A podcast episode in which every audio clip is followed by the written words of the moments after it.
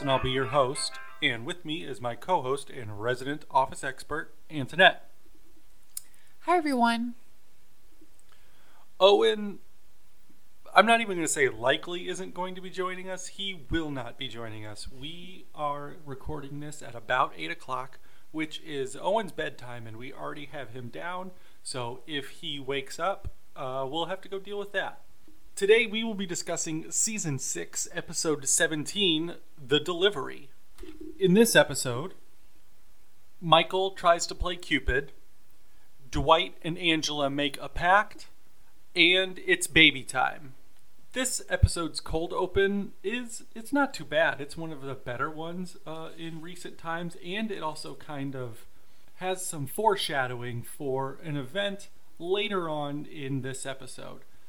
So we see Pam making some sales calls, and on her end, she seems like she's just trying to tie up some loose ends. She says that she's getting ready to have a baby. She's going to be out of the office for the next couple weeks and is just checking in with all her clients just to make sure they don't have any paper needs or maybe want to order some more now since they won't be able to in the next coming weeks. And it seems like this is a very successful sales tactic because Pam seems very surprised at one of the client's answers, like as if they were maybe ordering more than they normally would or something like that. Right. And this is also paying off for Jim, although Jim seems to be using it a little more liberally than Pam is. Jim probably doesn't have quite as many ends to tie up as Pam does. We don't know what Dunder Mifflin's paternity leave policy is. Probably not great. I'm going to guess non existent. Right. And so Jim may be taking, you know, the next couple days off, but he probably has to come back to work much sooner than Pam does.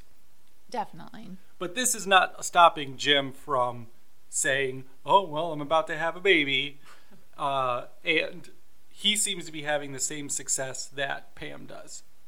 Dwight is very bothered by this sales tactic and says that they must come by their sales honorably and that it is just really bothered by it. And Pam's response is, We're just talking about our life, Dwight. Like people like that. Sort of telling him that he should try it.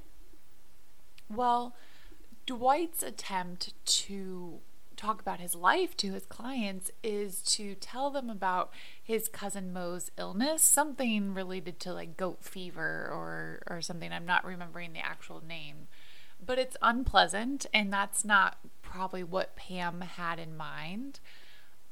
But in a one-on-one with the camera, it sort of makes Dwight realize that there's something missing in his life and he says he's been waking up cradling a gourd and he would like to have a baby. And the one thing i do really like about this episode is that it was written in my opinion very smartly to tie up an end with jim and pam if you will. The baby being born is uh, kind of tying up that storyline for Jim and Pam. They're starting their family. And in tying up that end, the writers also set out two new storylines revolving around couples and relationships. And we'll talk about that a little bit more in depth here in a bit. Another smartly written part of this episode that the writers may or may not have done on purpose, I'm going to guess that they didn't, is a commentary on the American healthcare system. Yes, that is correct. So the episode pretty early on starts out with Pam having pretty consistent contractions. Pam tells the camera that her contractions are irregular for now, but they're really trying to wait to check in till after midnight because then they get an extra day to recover due to the due to their HMO plan. Which is very frustrating because that says to me that she would only get 2 days one of those days being the day she's actually in labor. This doesn't make any sense It- whatsoever to it me. doesn't. Like, I don't know what midnight would have to do with it. Like, maybe they're saying, like, what day one would be whenever they get there. I guess. And so they would at least get the full day there, but that's not what they're talking about. They're like, it's it. Oh, if we, it's like almost like if we save up enough points, we get the, the a free day added on or something like that. Yeah. And it also doesn't make sense because later on, when they are at the hospital, Jim says she's been in labor for 19 hours. So it's not really clear the timeline, but Pam is very insistent that they cannot leave until midnight. Doesn't matter what's going on, that is her go time. So she continues to work, um, which I guess kudos to her. But she's also a very big distraction to the office. And as her contractions do get closer together and more consistent, she asks the office to help her be distracted from what's going on. Now, Jim is not on board with this tactic. Not at all. There is one person who is very much on board with this, though, as well as many other aspects of the pregnancy that he does not belong in, and that, of course, is Michael. Michael has taken it upon himself to fully prepare himself to kind of swoop in whenever the situation gets dire. Michael says he is going to drive them to the hospital and he has made himself a go bag, which doesn't make any sense for him. Not at all. Michael, if you think to the wedding, Michael's being the same way. Overly involved, acting like he has a stake in this, like a huge stake in this, and really to the point of meddling. So he takes on the distraction with gusto. The the the it's almost like a talent show sort of thing. Yeah. So Andy starts out, he does the evolution of dance dance, which is actually pretty funny in my opinion because I don't do you remember that video? Yeah. Yeah. I mean, it was pretty classic YouTube video. Um but he can only do it in complete silence and Pam starts clapping at one point because it's kind of awkward everyone's sitting in silence and then he gets upset because he needs complete silence because he's doing the music in his head, I guess. Erin recites all the winners of I, I want probably the Kentucky Derby or something like that. I think it's Triple Crown winners. Okay. The okay. horse, yeah, horse Triple Crown winners. Yes. So Erin recites those. Ryan reads a poem that he wrote. No, I also think it's funny that when Michael called the conference room meeting, there were several people that once they heard what the meeting was about, just went ahead and left. So kudos to Oscar and Stanley for deciding they just didn't want to be a part of that. Yeah, I was going to say the usual suspects on that. Yeah. And so the theme of, by the way, this episode did air originally in as one long episode. However, as we watched it on Peacock, it is split up into two different episodes. And so the first episode, if you will, the theme of that episode is Pam putting off going to the hospital as long as possible and this is accompanied by Jim doing his best to get his say in, but at the same time respecting Pam's wishes and, you know, giving her the space to make the decision herself because it's her body, she knows what's going on, she can, you know, she's listening to it. Although we know from the very beginning, because it's been said, that Pam isn't doing this because she's, you know, just trying to be tough or wants to spend as little time in the hospital as possible or whatever. No, they're just doing it because they have crappy insurance.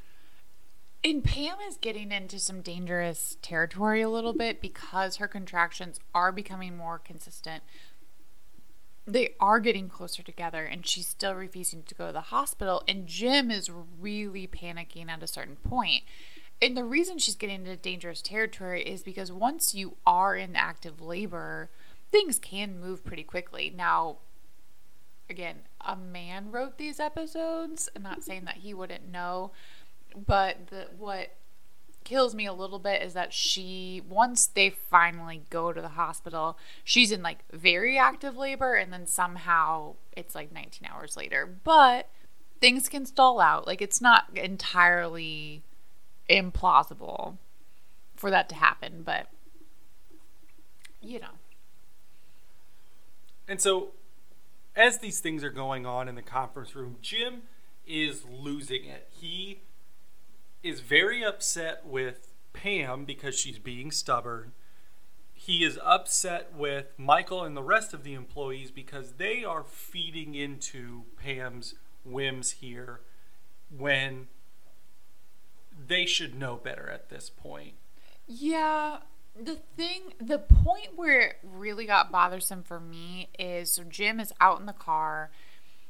He's just kind of sitting there. He's trying to gather himself. He really wishes Pam would get in the car so they can leave. And then Pam does come out to talk to him, and she says, "I'm not going to get in the car because I know you just drive to the hospital." And and Jim asks her like, "Hey, did you change clothes?" She's like, "Oh yeah, my water broke." That is just so implausible from the standpoint of Pam. Like, that is a real sign that you need to go to the hospital. Right. But then with everybody else in the office just being cool with that, like, and not encouraging her at that point, like, that is sort of implausible. And I will say a little bit of a preview of the annex is that a lot of people had issues with this episode because of that. They're like, wait, what?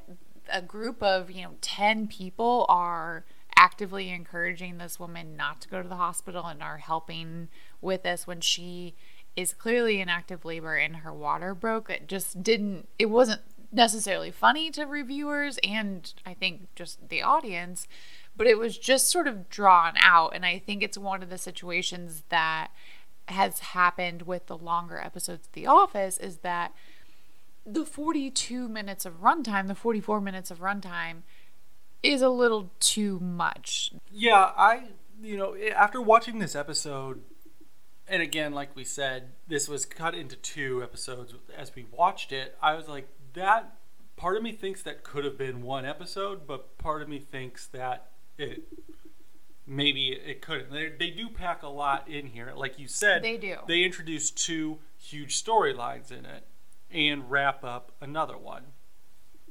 And so Pam again just calmly walks into back into the office and she and Kevin have this thing going on where they've eaten together because Kevin is always hungry and so is Pam. I'd like to just point out um again one of the like pregnancy tropes is always being like hugely pregnant and hungry. And really when you at least in, for me when you get to the end you are not always hungry. You there's no space left in there. So you might always be hungry but there's not really space. So eating gets uncomfortable and then i had horrendous heartburn pretty much the whole way but definitely at the end to where just anything basically gave me heartburn. So for like a week, I it was just like I'm I'm fine with cereal. Like it it's light. It's not going to upset my stomach. And so Pam's not probably not eating these ginormous meals and she's probably not going to tuck into these ginormous meals as she's like having contractions.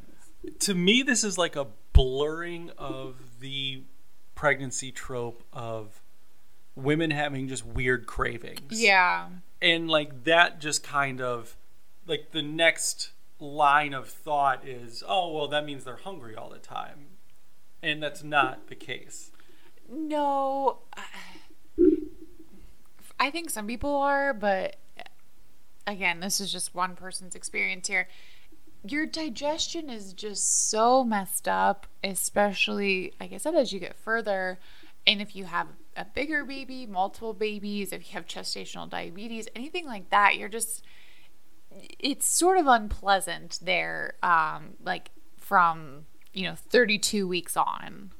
And so as Pam and Kevin are having this meal, Jim comes into the break area along with Michael and is just pleading with Pam as the voice of reason here and is saying, Hey, we have to go to the hospital right now.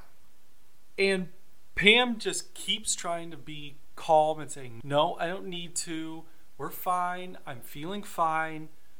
And Michael and Jim just keep hounding at her until finally Pam breaks and says she's afraid. She is afraid to go through this. She's afraid of being a mom, essentially. And this is where Jim jumps in. Unfortunately, this is where Michael jumps in. Yeah. And really, unfortunately, this is where Kevin jumps in. Just all reassuring her that she's going to do so well with the labor and delivery and she's going to be a great mom. Curtis, we'll jump in at different points with our own like personal story here since we just did this uh, four and a half months ago. Were what were your feelings as we were going to the hospital? So we don't I don't have a story similar to Pam's. I'll just say that. I my body just didn't get it basically like didn't know what to do because i was dilated to five centimeters but never really went into active labor on my own. At my 40 week appointment i was five centimeters and 100% effaced and was not having consistent contractions I had uh, tested positive for group B strep, which just means I needed some antibiotics. Um, one of the miracles of modern medicine, I will say. And so, because of that, they sent us on to the hospital because you have to have a penicillin drip for four hours before you can be induced or go into labor. So, I had been advised that at any sign of labor, not any sign, I should say, but if my water broke or I was having contractions that were more on the seven, you know, six to seven minutes to get to the hospital so that we could start that drip. None of that like was happening. So they just went ahead and sent us on. So we didn't really have the like get the bag, rush to the hospital moment, but how were you feeling like as we were getting to the hospital and checking in? I guess I was ready. Um, we had been told two weeks before so Owen was born on his due date because you were induced the day before and it just carried over into the early morning of his his due date. Yes. 2 weeks before that we were at a doctor's appointment and you were to the point to where the doctor was like, "You know what? This could be any day." Yeah. I was three centimeters, about 50% effaced at 38 weeks. And so we had been living day to day being like, okay, well, this this could be it. Like I I called my boss yeah. that day uh, because our appointment was in the afternoon and I just worked from home the rest of the day. And so I told him, I was like, hey, they this could be any day. So like I might not be there tomorrow. I might have to leave just randomly in the middle of the day. So just letting you know now. Sure. And again, it didn't happen for 2 weeks. Yeah, and I did a lot of walking. I did all the stuff, you know, they tell you to do. And like I said, my body just didn't know what to do, I guess. So yeah, we were just very ready. We went to a museum to walk around just to go do something. and so I guess I mean, I guess for because of all of that and just how controlled everything was, like we when we were at the doctor's office, he was like, "Okay, I'm going to call him and just let him know you're on your way."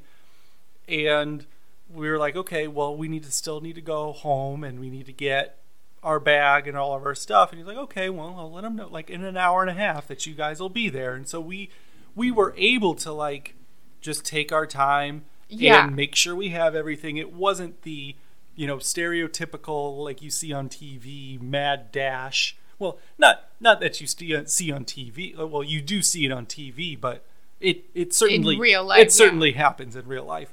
Um, mad dash where you know everybody is just running around and you know we roll into you you run into the emergency room in a wheelchair and oh she's having a baby like no it was just a very calm Yeah, like we I walked in I walked onto the elevator and walked into the maternity ward like under my own power.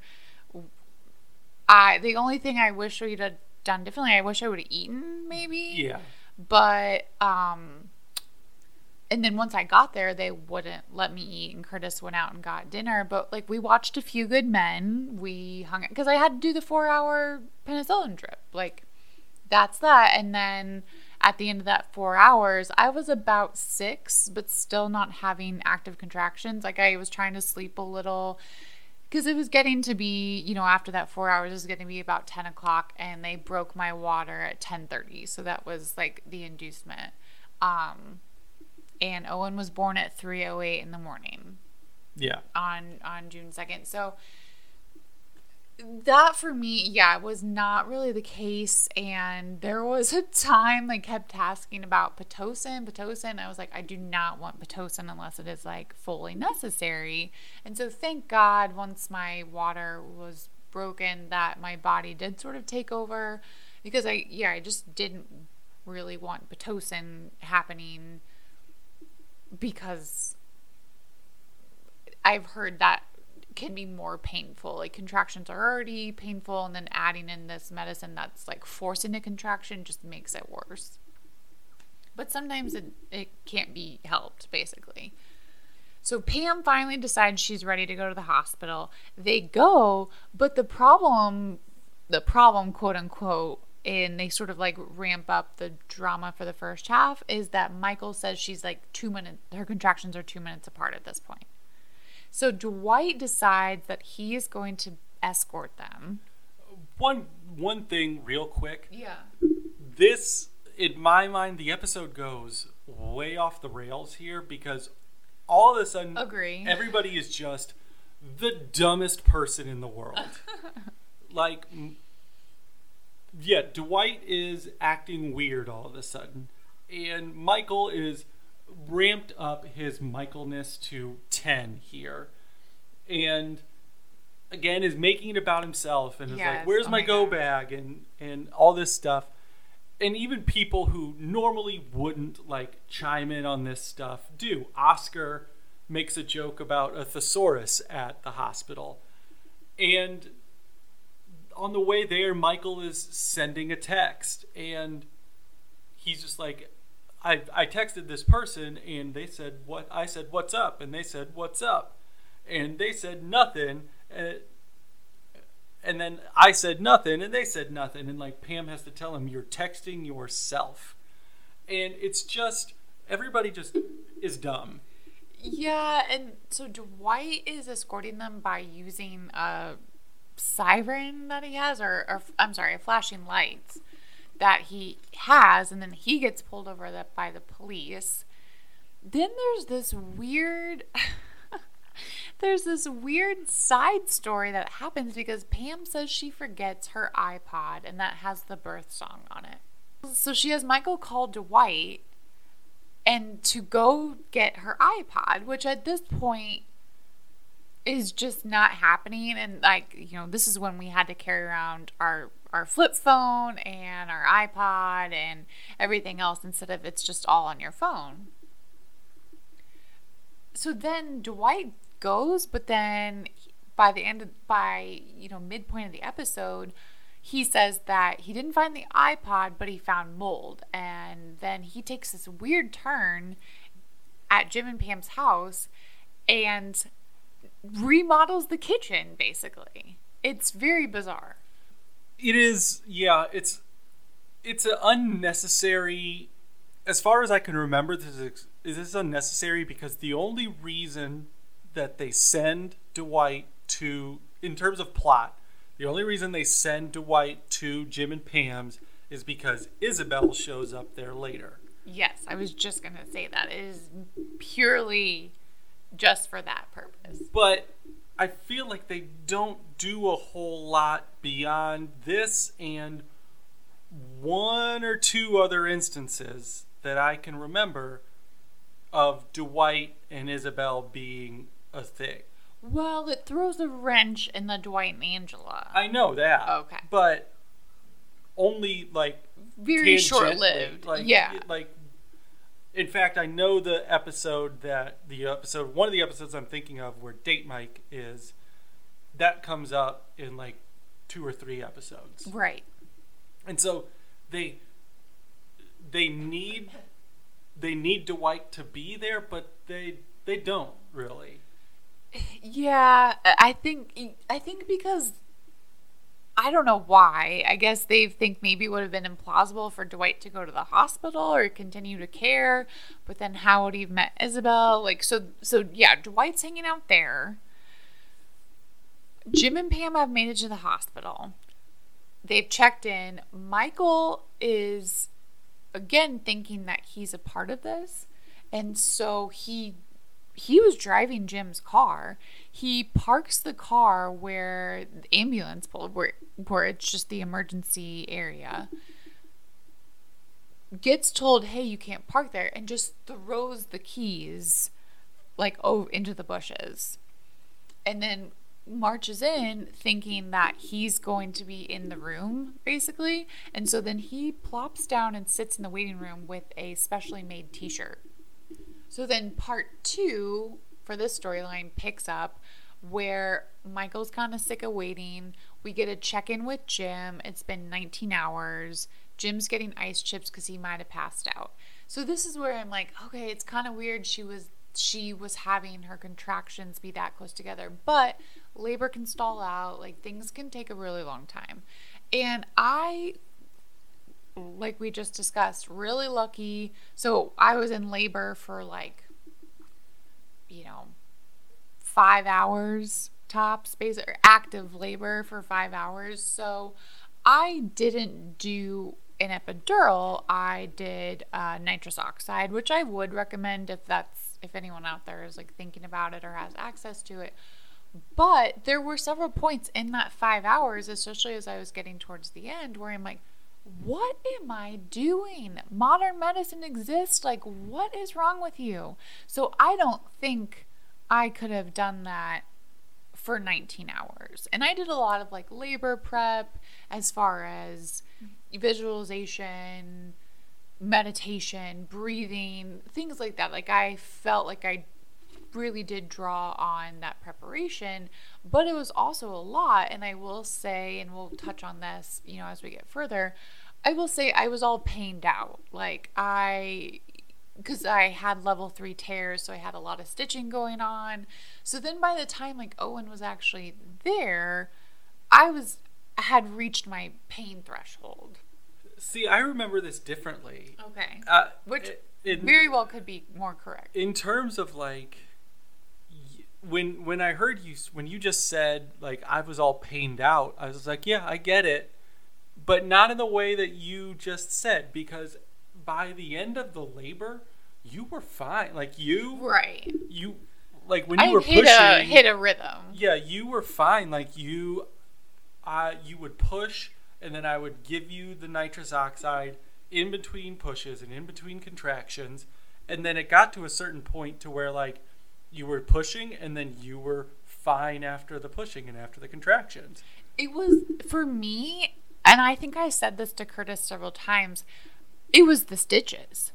It was getting stitched up. Yeah. That was worse than the pushing. Yeah, well, yeah, And I thought I had the stitching going on longer than I pushed. I asked Curtis that once we got into into our room, into the recovery room, where I'm like, stitching took much longer than pushing, right? And he's like, no. And I'm like, it felt like I, I am like, was this woman, this this doctor, was she new to stitching? It was god awful.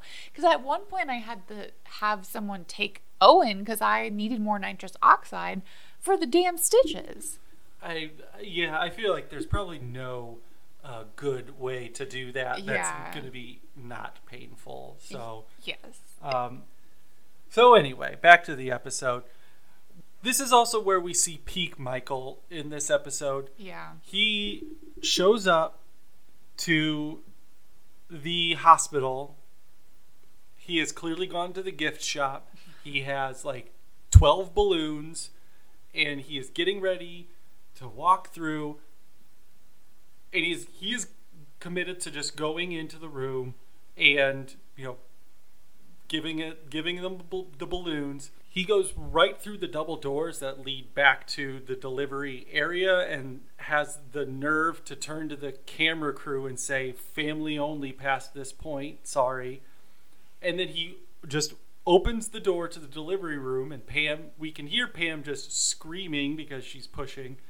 And michael like just stops dead in the door and like just walks out disgusted and you would think that would just cause some reluctance to do that again and to go back there but he does it again later on in the episode because Pam has continued the labor at this point everybody from the office has now shown up to the waiting room Yeah. and is just kind of like This hospital has no policies. Right. And it's like, okay, well, how long, you know, how long has they been in there? And how, how much longer is it going to be? And so Michael takes it upon himself to go back to the room and just knock on the door and just like, hey, uh, can we get an ETA on this? You're really losing them. And it is at this moment that we hear the cries and Pam and Jim talking to each other about how beautiful the baby is. And so baby Cece has arrived. Yes, and so Jim goes out to the waiting room and and tells them, which, oh my gosh, the fact of so many people waiting, just hanging out, like stresses me out just thinking about it right now. So the baby's name is Cecilia Marie, and I meant to say this earlier on. Curtis was a very, very good labor coach. I don't know if Jim was in the same vein there, because at one point he tries to leave again. Michael again really takes away from some things because he forces him his way in, and of course Pam's mom is there. Now it's the only other family member that we see until Isabel, but Michael makes it awkward with Helene, and then Helene decides to go. And somehow, like, Michael, yeah, gets to be right in there. Pam doesn't need any recovery. And Michael gets to hold Cece.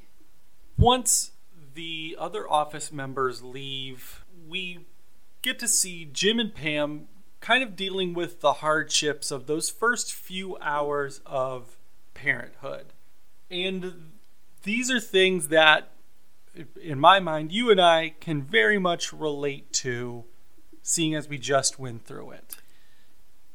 Yes. So at our hospital, there's the labor and delivery ward, and then there's the recovery ward. So you move through those like once you're you know, recovered, once the baby's good.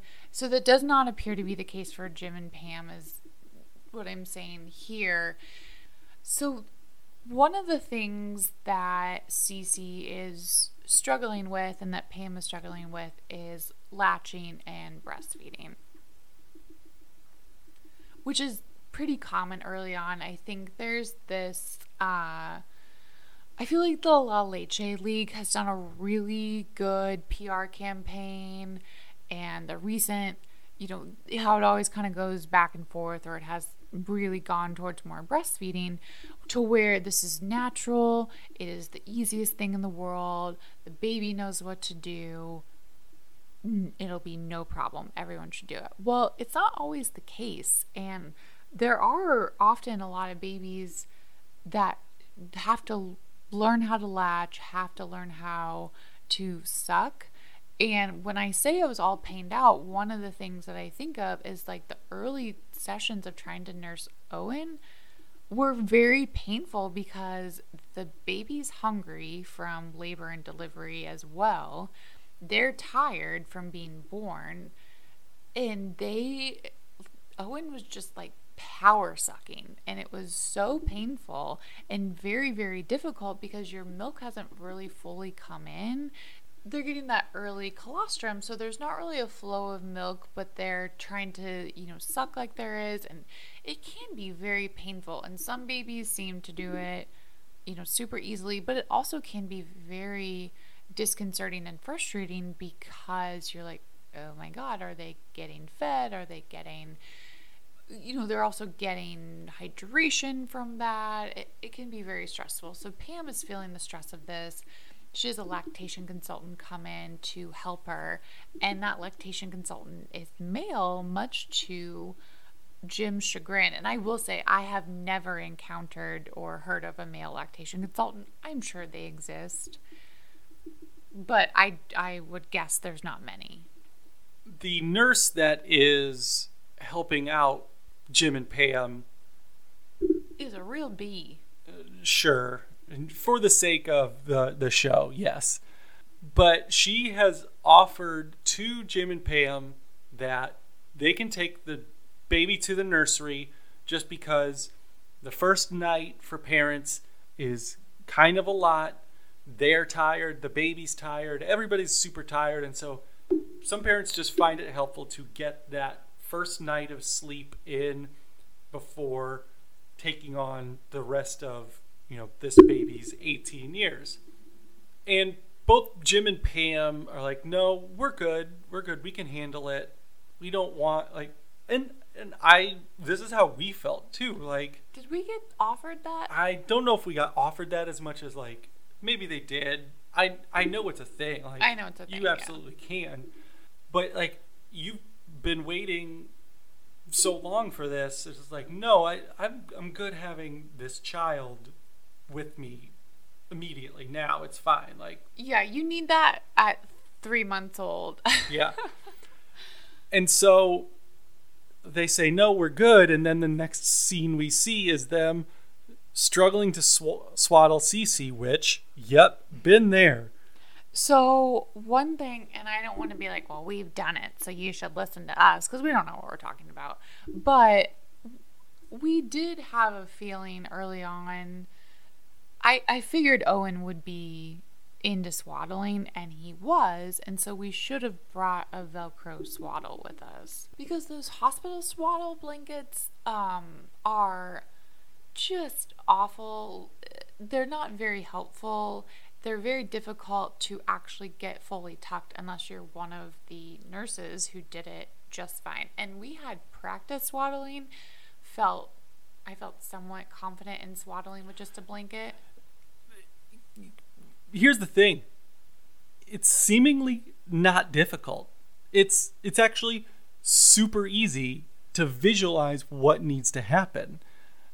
It's just in practice we could never do it. I did it. yeah i mean we here and there but like just never as securely as Yeah. the nurses could. Yeah, I mean, I felt like I got pretty good at it in, you know, the first month of Owen's life, but it would have been helpful for the nighttime at the hospital to have one of those swaddles and to have brought a shirt. I didn't have any other baby clothes because I had read like don't bring baby clothes, they'll be fine. They'll be in and out. But it would have been helpful for him just to have like a little onesie on because he kept bringing it out of that swaddle. So I felt like he was just like loosely wrapped in the swaddle, like at all times. one thing I want to point out here there's a weird timeline issue that I have it right in this area because we see the scene where the nurse says, Hey, we can take the baby to the nursery for the first night. It quick cuts to Jim and Pam struggling to swaddle the baby. And then the very next thing we see is people in the office. And so it's like these things are happening at the same time. Granted, yeah, it could be the next day at the office, but like it makes it seem like these are happening at the same time. Yeah, that's a really good point. anyway, so like we said, lactation consultant comes in, helps Pam out.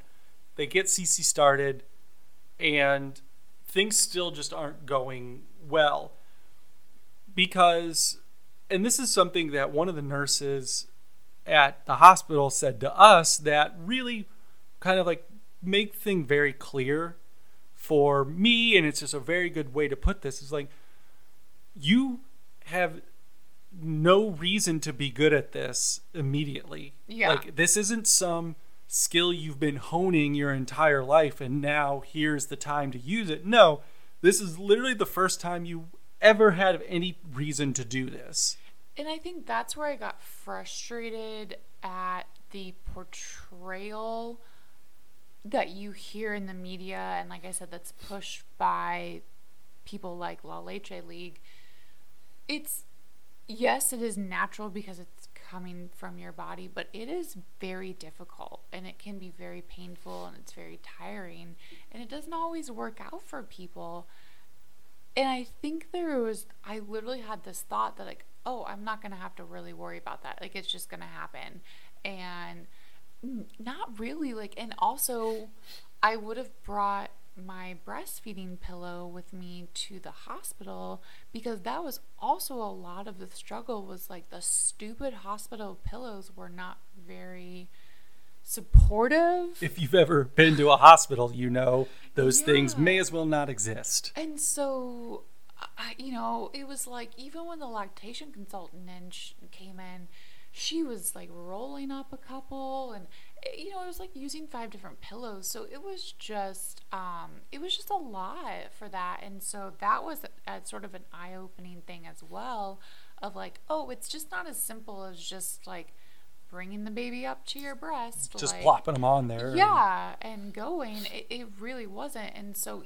we had even done a breastfeeding class. Like, I think that um, there's just not a lot of there's not a lot of good support for that unfortunately even from the lactation consultants. It only goes so far. And i found a real hole in support. And that's just women's healthcare in general unfortunately. Like there's just a real black hole for it a lot of times. And so you know pam's just really feeling defeated at a certain point. They get they have to room share because the hospital's so busy and we're supposed to look at it as a contrast between Jim and Pam and this other woman, Kathy, and her husband. And Kathy seems pretty zen and like calm, and maybe it's Kathy's first child, maybe it's not, but their baby doesn't appear as fussy. And it's my guess is it's supposed to be this contrast. So in the middle of the night, I don't know if it's the middle of the night or not because Isabel comes in. So it seems like it could be the middle of the night, but I guess it's not. Anyways, a baby makes a noise, and Jim and Pam were sleeping, and Pam's just like, Jim, Jim, get the baby, and they're not really paying attention, and they just grab a baby. Well, Pam nurses the baby and was like, "Oh my gosh, the baby latched!" Like, and that's what I'm. That's also what I'm saying. Ba- different babies have different abilities to nurse. So then Isabel comes in to visit, which here's another thing. Um, we did not. We were not allowed visitors because of COVID, and it was actually really nice because you because you're nursing like so often and then you do want to rest or maybe the baby's restless or needs a diaper change like it was really nice to not have to sort of field that or like field text about when to come or something and to just see visitors at home anyways isabel comes to visit and was like oh my god and then pam finally looks down and realizes it's not their baby which I don't know. I thought that I always thought that was like a really weird storyline. I'm not saying that she should have figured out anything. It was just a weird thing to throw in there. Yeah, uh, I find it very odd that the other parents were able to just to sleep through this baby crying, Yeah. even though they're in the same room. It, that yeah, that was again just plot convenience. Very much so. And so by the end of the hospital visit, Jim and Pam are pretty fat, frazzled, and Jim keeps saying to the nurse, like, well, we can stay here till three. We can stay here till three. At a certain point, I felt like I just really wanted to go home. it was not, those hospital beds are not comfortable. I mean, poor Curtis had to sleep on a couch that was made for someone like half his size. Sleep is a generous word Yeah. for that. I think in the three days that we were there, I slept probably a total of like two hours. Yeah, it. You're just never gonna get, and and that's really unfortunate because you do think, oh, we'll be able to rest. We're surrounded by like the nurses. You you don't really, and that is unfortunate because you need that rest and sleep for going home, but it just it it doesn't happen in the hospital. and especially in our case because like you said owen was born at 308 in the morning and so all the wellness checks happen at that time essentially and so we would get woken up at 3 o'clock in the morning every single day Yeah, because you have to do like 24 hour, 48 hour checks and jaundice checks and everything like that. So, yeah, they were, and the nurses were on it. They were coming in, but yeah. And they, they're super helpful. They have like a little light that they wear around their neck. Um, but yeah, you're still getting woken up several times and you know the baby obviously has to their their stomach is the size of like a strawberry when they're first born, so they're eating like very frequently. I will say, like we're making this sound terrible, but we did have a really nice like first night because our hospital lets you pick out like a celebratory meal, um, and it was nice. And we like watched some West Wing episodes and hung out. And Owen generally did pretty well in the evening. Like he didn't, he did pretty well in the bassinet while we would have dinner um, when we were in the hospital. and so like you said yeah they are still trying to like bleed this out as much as they can because they've seen kind of like what you said that contrast of these other parents just it seems like it's a breeze and even in the hospital with all this help they are like you said very frazzled and so even like up even up to like the minute they're getting ready to leave as they're getting everything together the nurse is like oh there's do you have the car seat? And they're like yeah it's over there. And the nurse is like well the base has to be in there. Like it doesn't it's, it's no good if if this is just sitting here. And as they're wheeled out this isn't necessarily their fault but as they're wheeled out uh, to leave the the nurse who is wheeling Pam out is like, well, the dad usually brings the car around, and he's like, okay, well, I'll, I'll go do that, and he still has the car seat in his arms. He's gonna have to go and put the car seat in before coming around to get Pam, and so Pam is just hanging out on a bench by herself while Jim's going to get the car, and Cece starts fussing, and so she tries to feed her, and Cece finally latches without much resistance. And so it is kind of this moment of okay, we can do this. Up until this moment, we've seen so much stress and anxiety and trepidation on the part of Jim and Pam because of Pam being afraid of labor and delivery and just getting through those first few hours of parenthood and just having all these things get thrown at you and then it's just this moment of peace of okay we can do this Yeah, it's a good confidence booster, and it is hard. I don't think anyone goes into it, and even in our case, we very much wanted to be doing this. had had a lot of difficulty getting to that point. We're really looking forward to just Owen actually being here, and there was such joy and relief like in the hospital for us, and we're such joy and relief coming home and it is hard those first couple weeks are hard it a lot of it just people always say this it just boils down to sleep deprivation because you're just like not at your best when you're constantly tired and so things that were easily dealt with or more easily dealt with, you know, sort of when you're not keeping a newborn baby alive become somewhat insurmountable at certain at certain times. And we see a prime example of this the minute that Jim and Pam get home because they enter to Dwight and a crew of guys and a wrecked kitchen because Dwight has taken it upon himself to redo their entire kitchen essentially. And neither of them say a word to Dwight. They are just too tired to deal with that at the moment. And so they just shake their heads and keep walking. Meanwhile, back at the office, Michael is really reveling in the moment of Jim and Pam having a child and building this family that he feels personally responsible for. Yeah, we've seen this from Michael before regarding Jim and Pam. He keeps repeating that he's responsible for a family. He created a family. Jim and Pam met right here, and I had everything to do with it, even though that's not really accurate.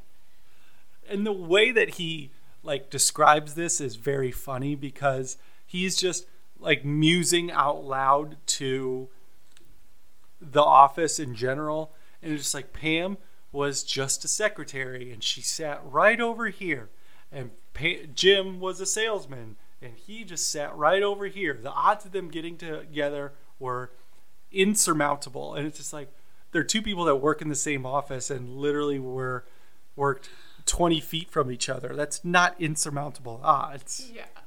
it's just michael being dramatic. And he fancies himself to be this matchmaker and sets his sights on other people in the office. He suggests that Andy and Meredith get together, and basically, he's just pointing. It's kind of like we talked about in the Christmas episode with Pam trying to set Oscar up with Matt, the guy that worked in the warehouse. Michael just asks everyone who's single to raise their hands and then just points at two people to be together, basically. Also, what's funny in this scene is that Kelly says that she has a man and holds on tight to Ryan as he's like raising his hand very high for being single. It's Michael's first foray into Office Matchmaker involves Kevin and Erin. And Michael has Kevin in his office and calls Erin in and is like, here's your date, it's Kevin. And Erin very much tries to back away from this and speaks to Michael in private and says that she likes Andy. And this is, I think, between the two people, between Andy and Erin, this is the first time that we are seeing one of them say out loud, like not to the camera, Yeah. that they are into the other person. And so Michael is like, Well, can you still just have lunch with Kevin? It doesn't have to go anywhere. Also, I promised him that you would do it. He really guilts Erin into this, and I don't like that he's forcing her to do this. And he makes up a lie about Kevin having an elephant heart, and uh, you know, Erin not being nice to him could cause Kevin to die, which is just terrible. Like Erin's not responsible for how Kevin feels or managing Kevin's feelings. So they have this incredibly awkward lunch, and Kevin is not a conversationalist. We've seen this last season with the Lonely Hearts party when he's trying to talk to Lynn. He just cannot do it. And Erin tries her best, and she's not really a conversationalist either.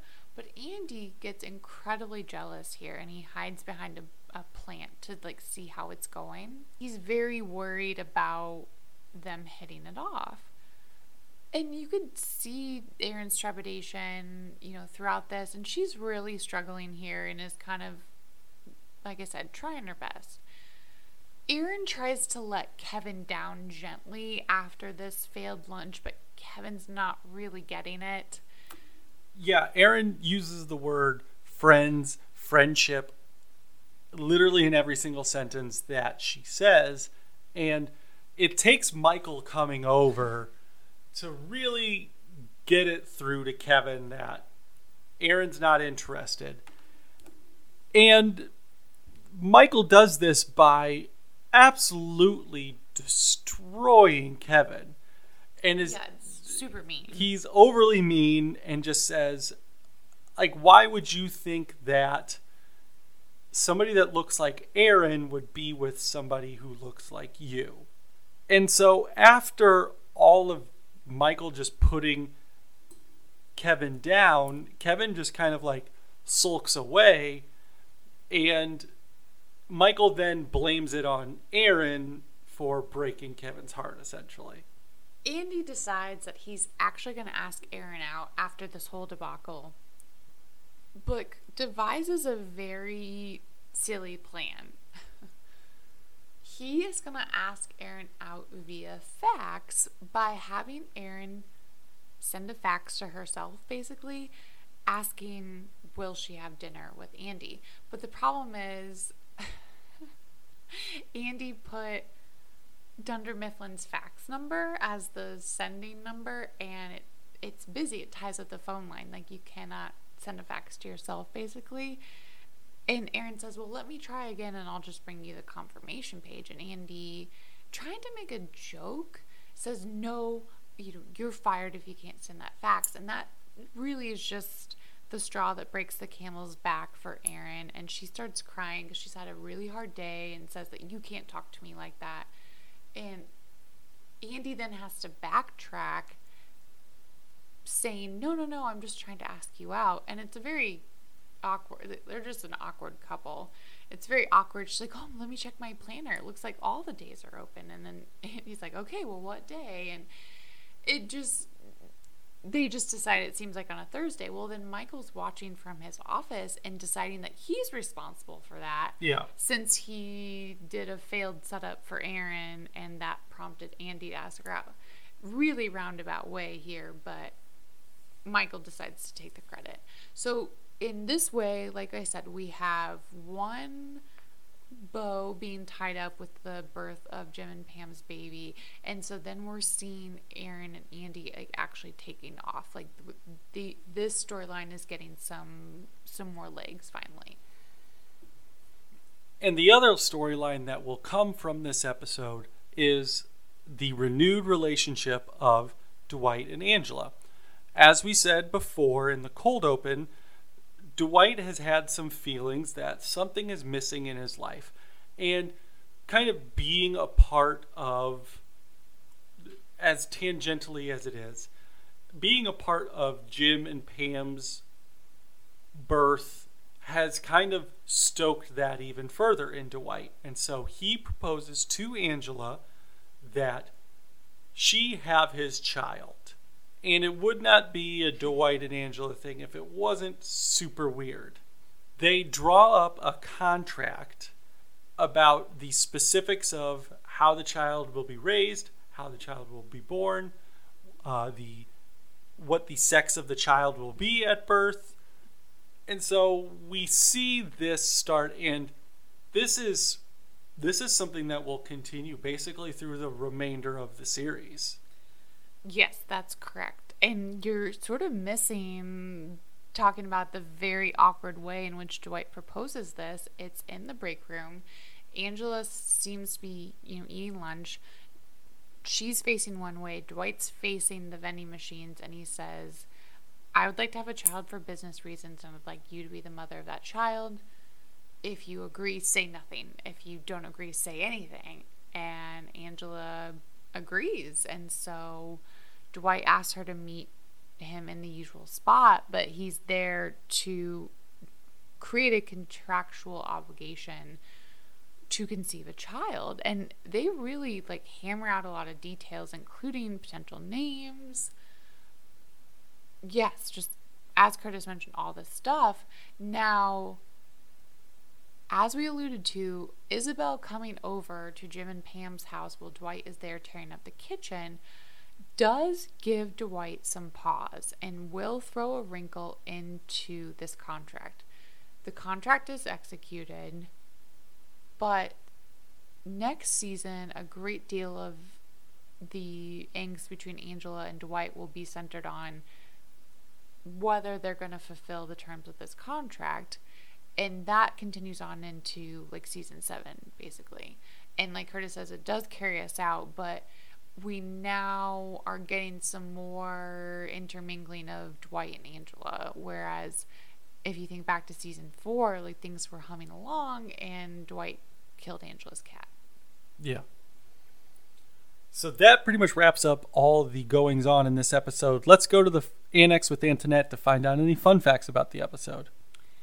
So, as I said earlier, this episode did get some poor reviews just because of the implausibility of Pam's water breaking and people being cool, just continuing to distract her.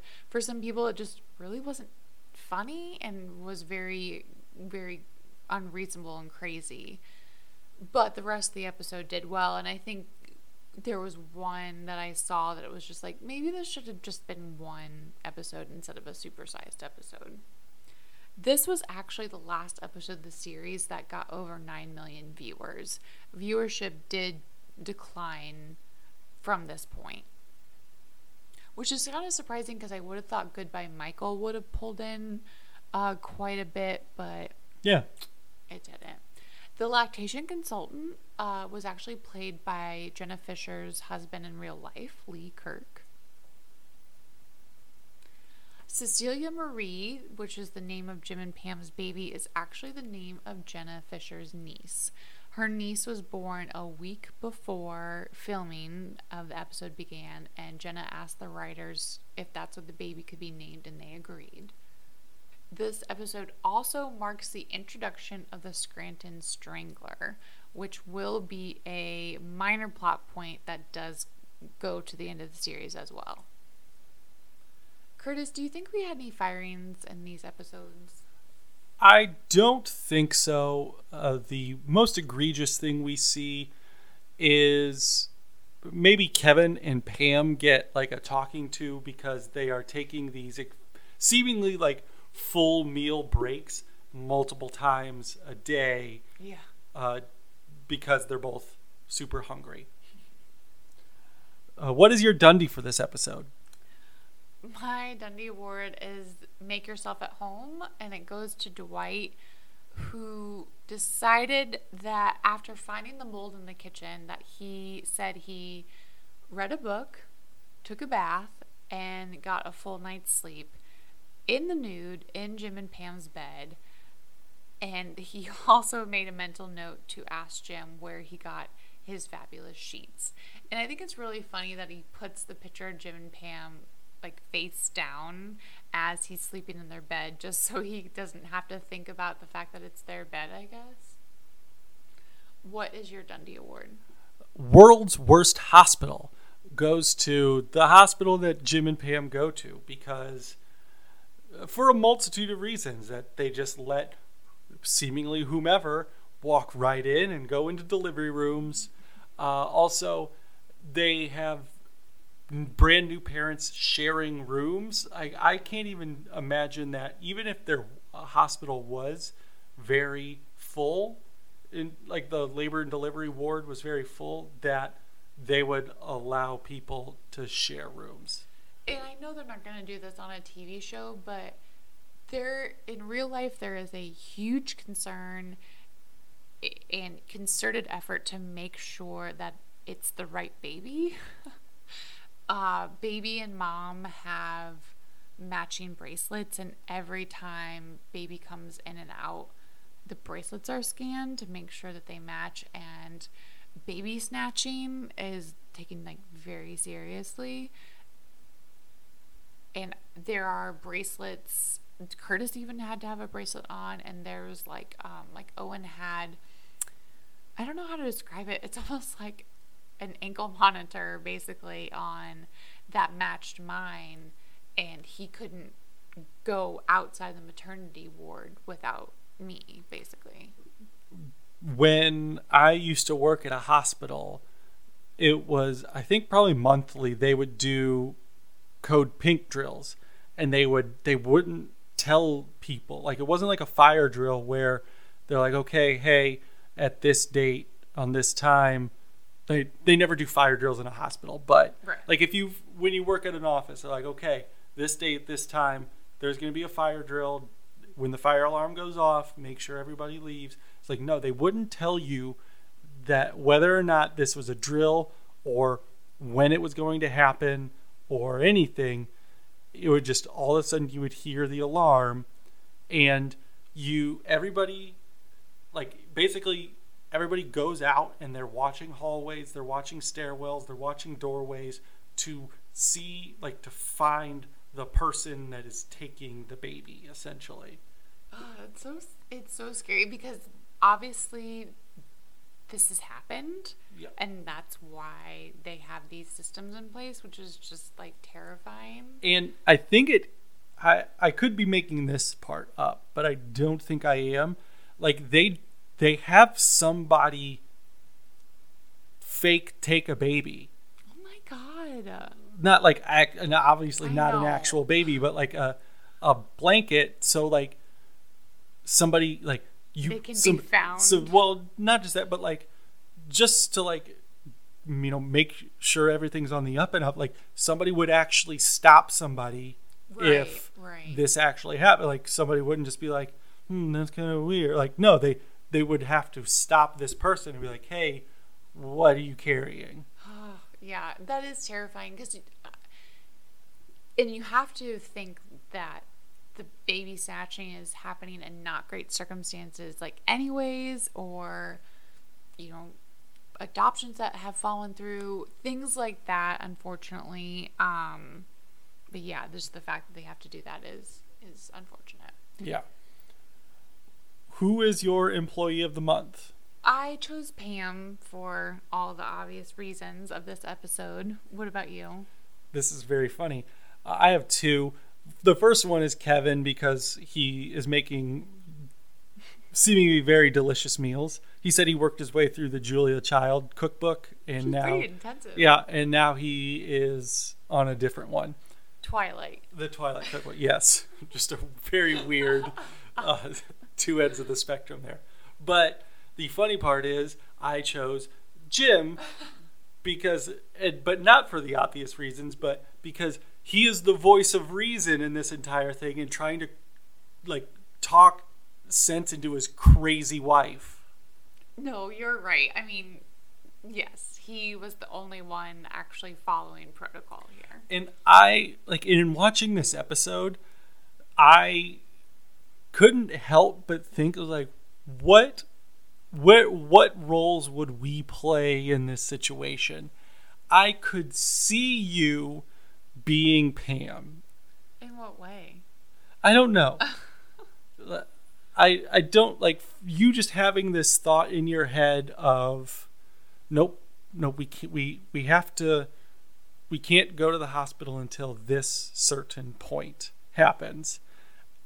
And if all signs were pointing to no, we should really get going now, I feel like you still would be like, no, no, no, like we can't because this thing hasn't happened yet. I feel like we didn't have that luxury. Well, no, no, I'm not talking about our personal birth story. I'm just saying in this specific situation. sure. I yeah, I guess you're right. So that does it for this week's episode. Please be sure to follow us on Twitter at DownsizingPod to get all the latest updates. And be sure to keep listening to us on Google Podcasts, Apple Podcasts, Spotify, wherever you listen to us.